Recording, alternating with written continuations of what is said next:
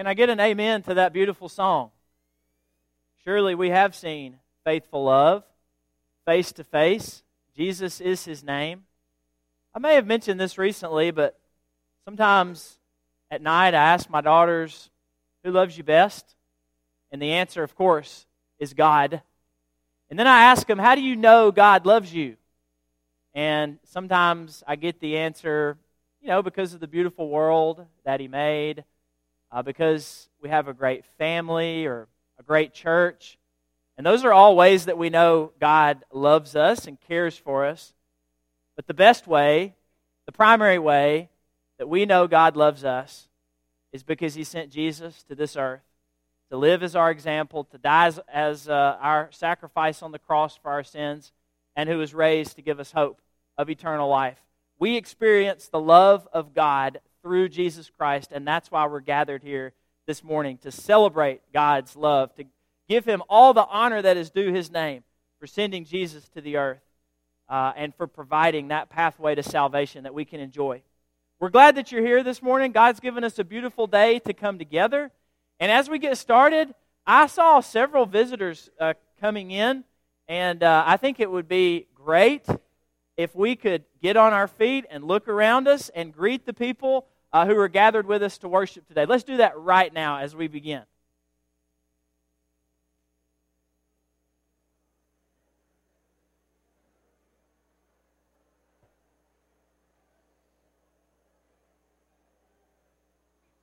Hey, what's up, buddy?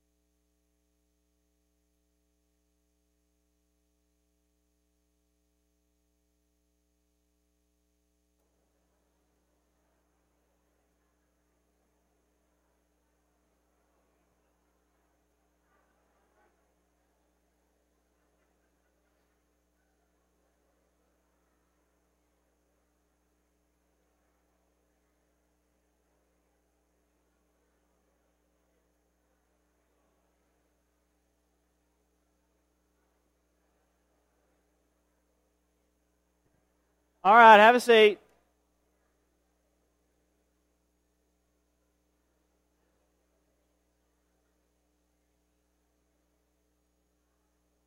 All right, y'all, I did prepare a sermon I'd like to present sometime today.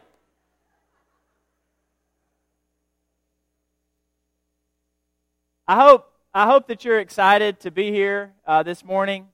We've got a big night uh, tonight as Mike mentioned, tonight's our trunk or treat. I hope you'll be here at 6 o'clock to participate in that. We still need some people to sign up to help in the kitchen.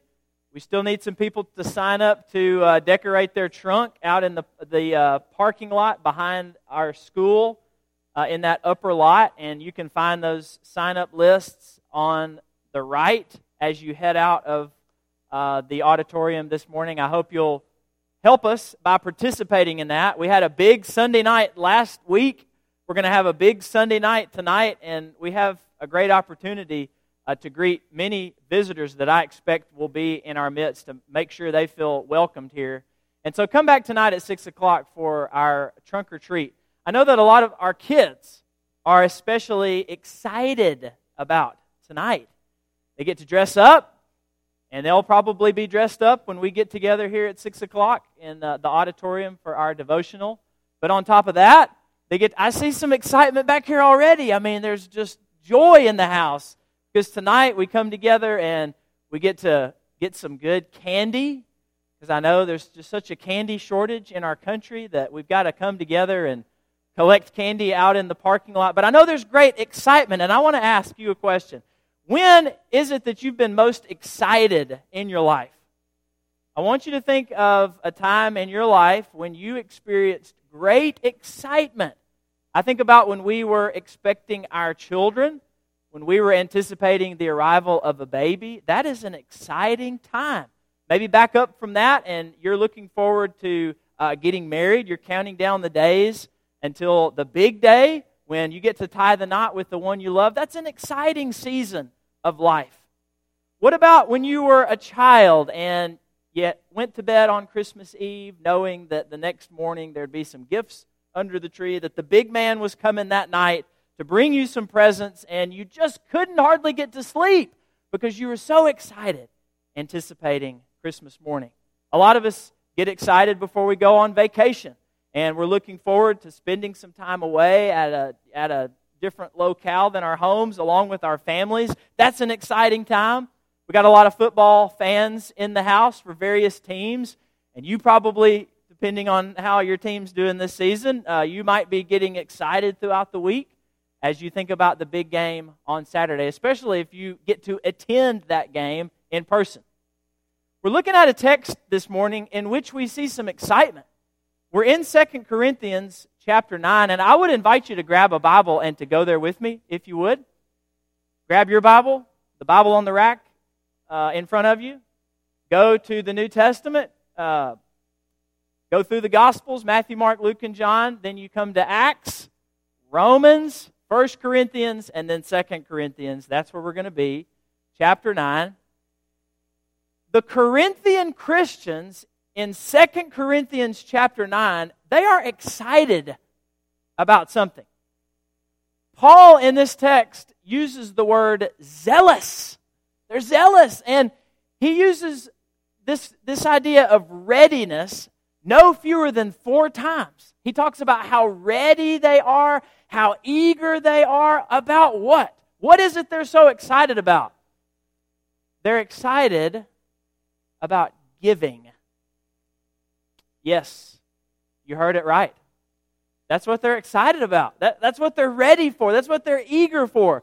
Paul, as he has shared in these letters, is taking a collection to be delivered to the Jerusalem church for relief for Christians in Judea, and he's going around different places. He's collecting money for brothers and sisters in Christ.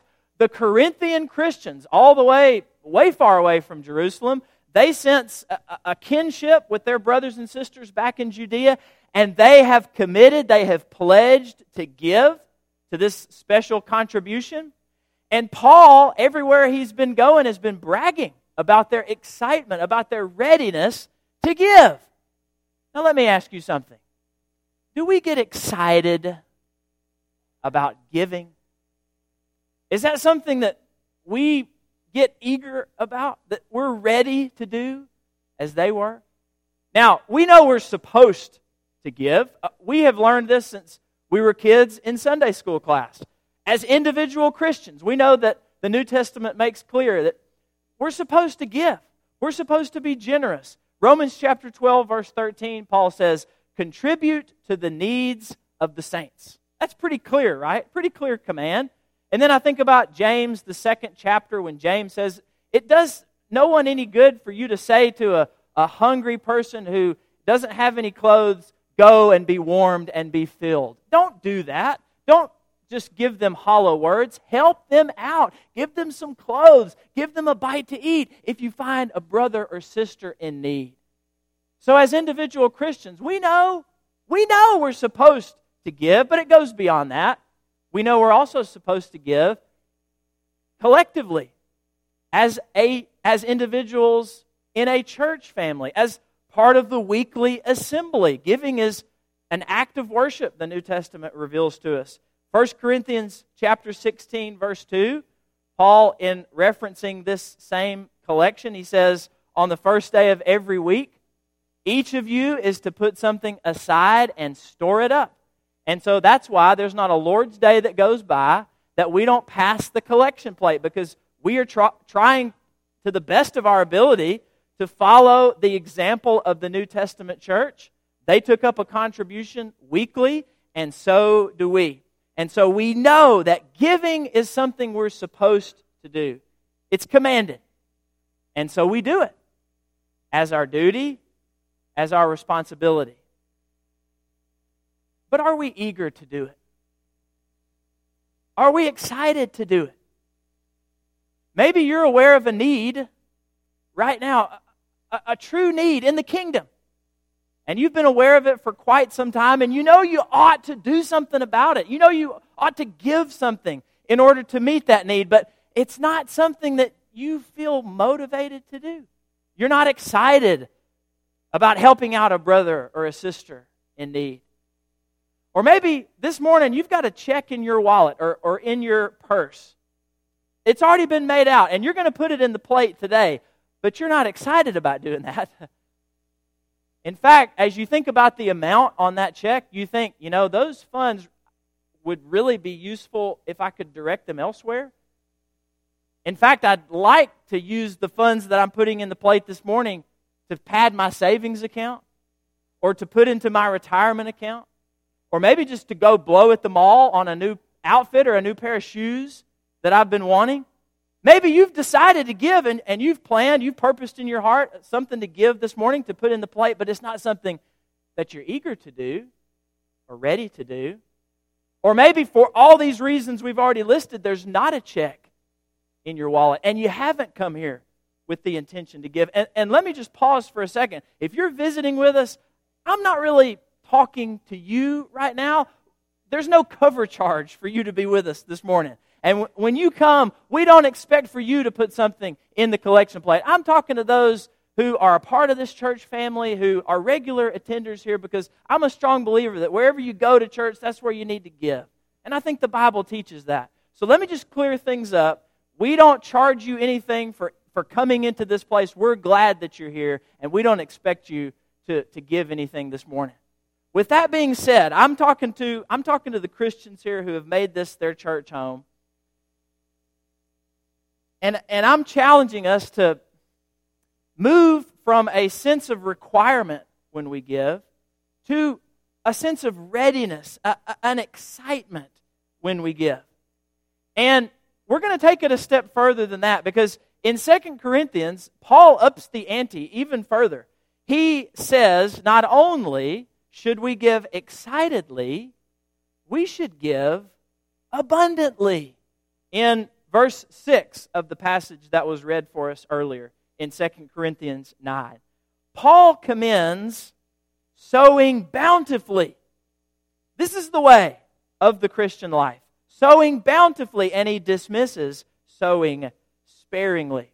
And if you back up a chapter, he is praising the churches of Macedonia. Corinth was in a different region called Achaia, but he's looking as an example to the Christians in this region of Macedonia. And listen to what he says about them in chapter 8, verse 2. They overflowed. They didn't just give enough, they didn't just give what was required of them, an adequate amount to get by. Paul says they overflowed in a wealth of generosity. That's 8, verse 2. And they not only gave of their means, that's what we often say when we're talking about the collection. When we gather up here and we pass the plate and we pray ahead of time before we begin the contribution, help us to give of our means. Paul says they didn't just give of their means. What does he say? They gave beyond their means. And so I am wondering why is it that the early Christians were so eager to give abundantly? And I want to talk about two reasons in our sermon this morning that I see in this text and in other places that explain this. And these reasons can and they should inspire us. They should impact our giving. If you've gathered here this morning and you say, you know what? He's right. I'm not somebody, I might give, but I don't do so eagerly and excitedly and with readiness. And so, what was it about these early Christians that compelled them to give eagerly and to give abundantly? Here are two reasons that I see. First of all, they knew. And I'm not just talking about head knowledge. I'm, I'm saying they knew in their gut that God had abundantly blessed them. They understood this deep within themselves.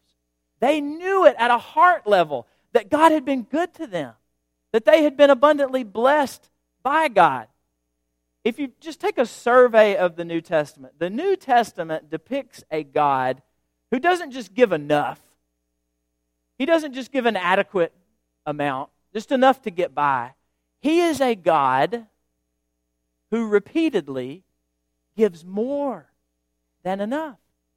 In the Gospels, Jesus shows off God's abundant generosity. And it's not just at his death and his resurrection that we see this. In every miracle in the Gospels, in every parable, simply by being in the world, Jesus proclaims to all people God is a generous God. And he loves giving more than enough. And I am here to prove it, Jesus says, in his lifestyle, in his ministry. Consider how his parables present God as an abundant giver. There was the farmer who scattered seed so liberally that most of it didn't take root. There was the king who forgave a debt of 10,000 talents. That would be millions of dollars in today's money. There was the vineyard owner who gave people far more than their work was worth. There was the father who gave away his estate to his rebellious son. And then he turned around and gave him a feast when he came crawling back, having wasted all of it. There was the nobleman who gave three months' wages to all his employees, and then he went off on a foreign trip. There was the landowner who gave his vineyard over to tenants. There was the king who gave wedding invitations to every undesirable in the country. In these parables and more, the God figure in each of these gives away far more than he should. He goes above and beyond. He's an abundant giver, our God. Have you ever thought about the story in Mark 8 of the feeding of the 5,000? There wasn't just enough to go around. Do you remember this? There wasn't just enough. There were how many basketfuls left over? Do you remember? Seven basketfuls left over in, in Mark's account. Seven basketfuls left over. Would it not have been just as or even more amazing for Jesus to provide just the right amount of food? Wouldn't that have amazed the crowd? They would see this miracle of Jesus, they would see that he was able to discern how many people were there exactly and provide the exact amount of food for all the people. I mean, with none left over, with, with no margin, that would be amazing.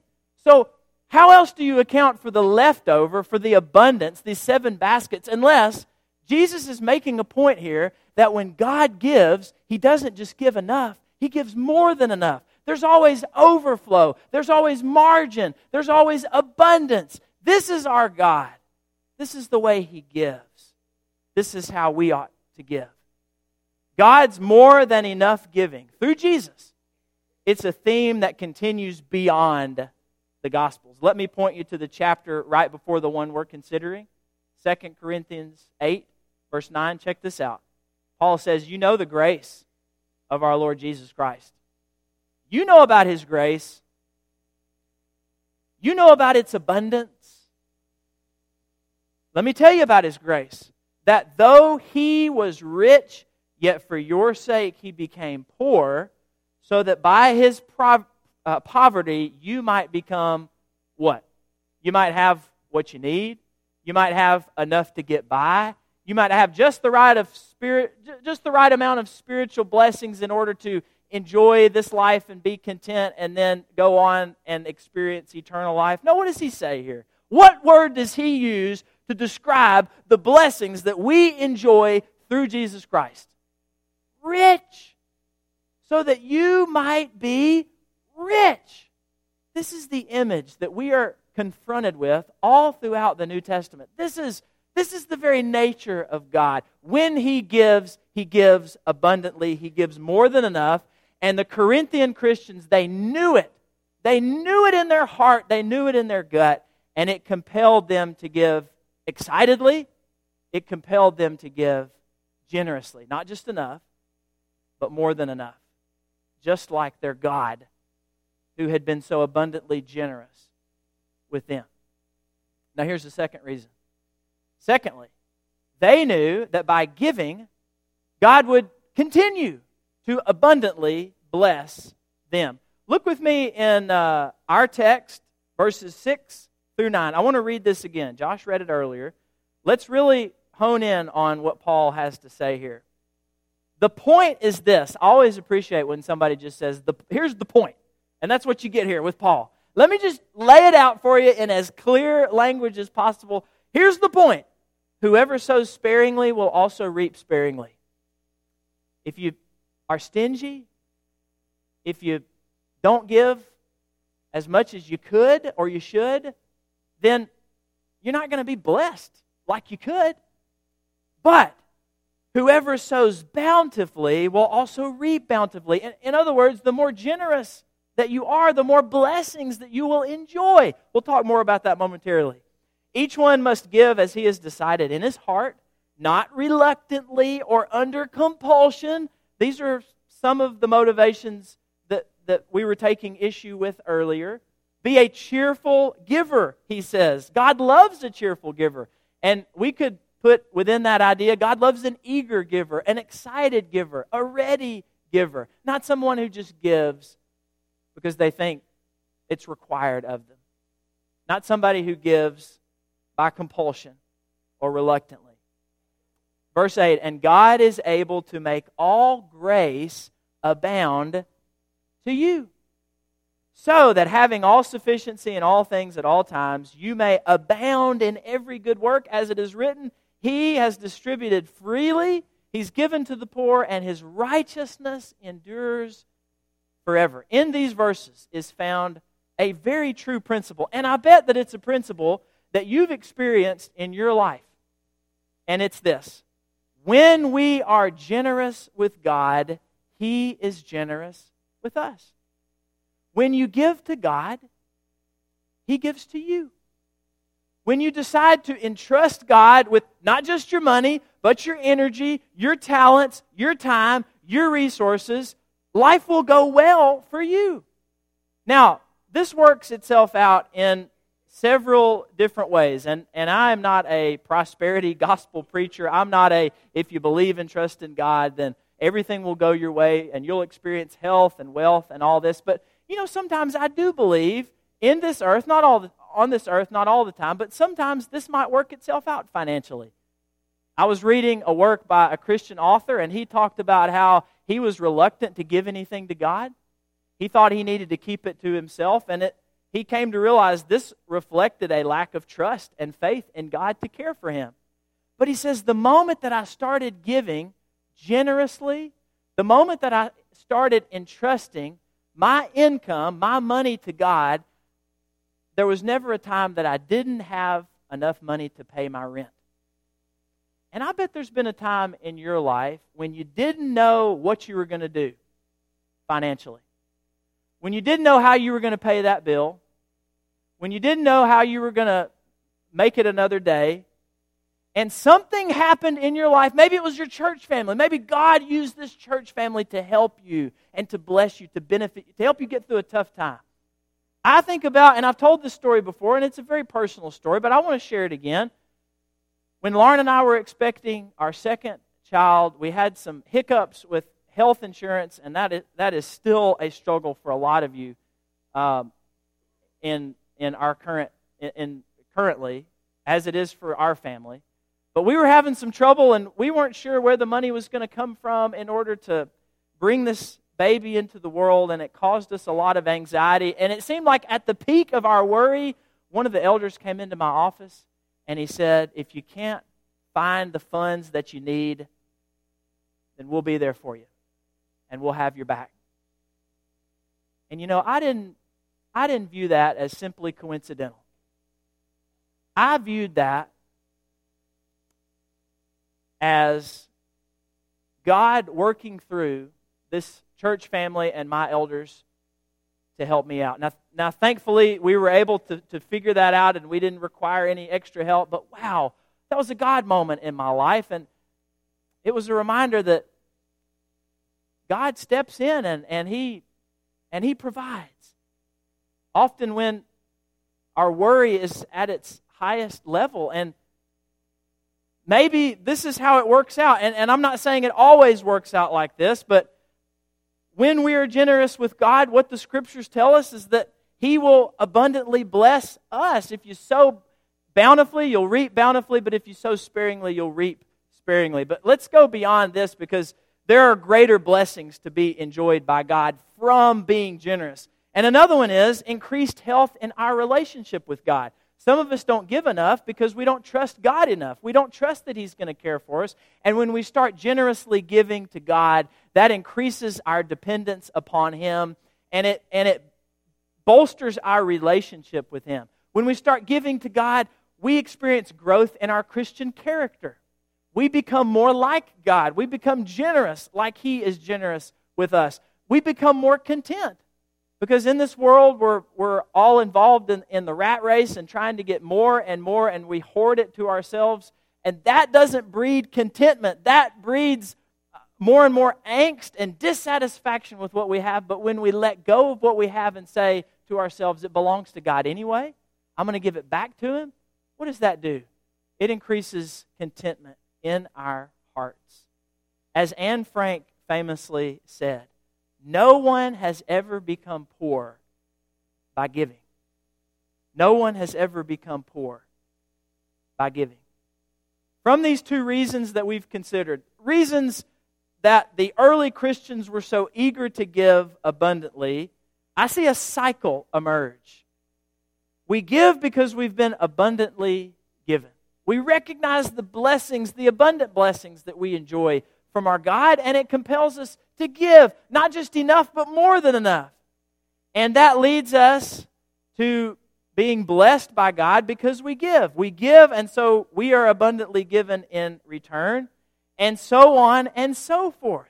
And this is the cycle that should exist in our lives as Christians. We acknowledge God's blessings, and so we give. And then when we give, we are blessed in return by God in a variety of ways, spiritual and otherwise. And as we experience God's blessings, we continue to give. Now, the question is how do you get in on this cycle? How do you enter this cycle? And the answer is you start giving. You start giving more than you have before. You start entrusting God with the resources and the money that He's given you. And of course, we're talking more about just money, but that is what Paul is talking specifically about in 2 Corinthians 9, and some of us are holding back. Some of us don't get to enjoy what God has said happens when you start giving because we're stingy with what we have, and we haven't yet acknowledged that everything we have belongs to God anyway. And so, the way that you enter into this cycle is you just start giving. So, does giving excite you? Is it something you're eager about? Is it something you're ready to do, as Paul says the Corinthians were? Do you enjoy it? Do you enjoy giving abundantly? Most people, you know, just give enough. Enough to get by, whatever happens to be required of them. But are you eager to give more than enough? I once listened to the, pre- the preacher from the Huntsville Inner City Church of Christ, and he was talking about their homeless ministry. And he gave regular devotional talks to the homeless people from Huntsville who would gather as part of this ministry. And he had for a while considered speaking on giving to this group.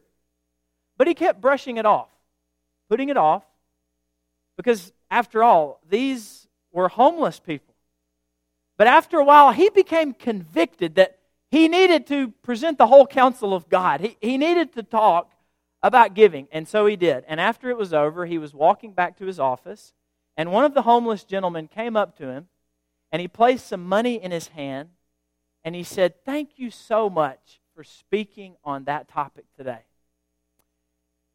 And the preacher didn't look at the money until he got back to his office, but, but and he assumed it wouldn't be much because it came from this homeless gentleman. But when he opened his hand, it was two $100 bills from a homeless man the preacher thought, this is way too much. This guy can't afford to give this amount. And so he found the man quickly and he said, You have given way too much. Let me give some of this back to you. And he said, No, no, no. I wanted to give you that because of the difference that this ministry has made on my life. A man without much to give, eager to give more than enough. Why? Because he knew what the Corinthian Christians knew. He knew how much God had blessed him. He had experienced a God through this the work of this church who gives his people more than enough. Is that something we've come to realize? Do we really grasp what God has done for us? How he has gone above and beyond, how he how his blessings to us have overflowed. I think when we do understand that, we'll begin to give as that homeless man did. You know, when I was in high school, in our Sunday school class, our youth minister gave us this card, and it said on it, Soggy Wallet Card. And it was a reminder that when we were baptized, our wallets were plunged beneath that water with us. Some of us haven't gotten that yet.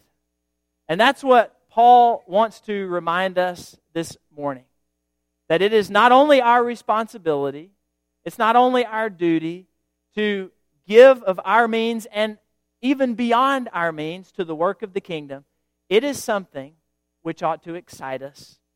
It is something we ought to be eager and ready to do. Has your wallet been baptized along with you? Maybe you let's back up from that. Maybe you're here this morning and you have yet to be baptized into Christ. It's quite simple. If you believe that Jesus Christ is the Son of God, then He wants you to come this morning and submit to Him in baptism. And we've got the water ready. You can't see it right now, but we'll part, we could part these curtains, and there is a warm pool of water back there waiting on you. God wants you to go down into that water. He wants your sins to be forgiven. And when you come up out of that water, as the scriptures teach, you will be as pure, you'll be as white as snow, you'll be sinless, you'll be his child. You'll be, you'll be part of his family. You'll be assured salvation and life forevermore. That's what God wants you to do. Have you yet to do it? Have you yet to take this most important step in your spiritual life?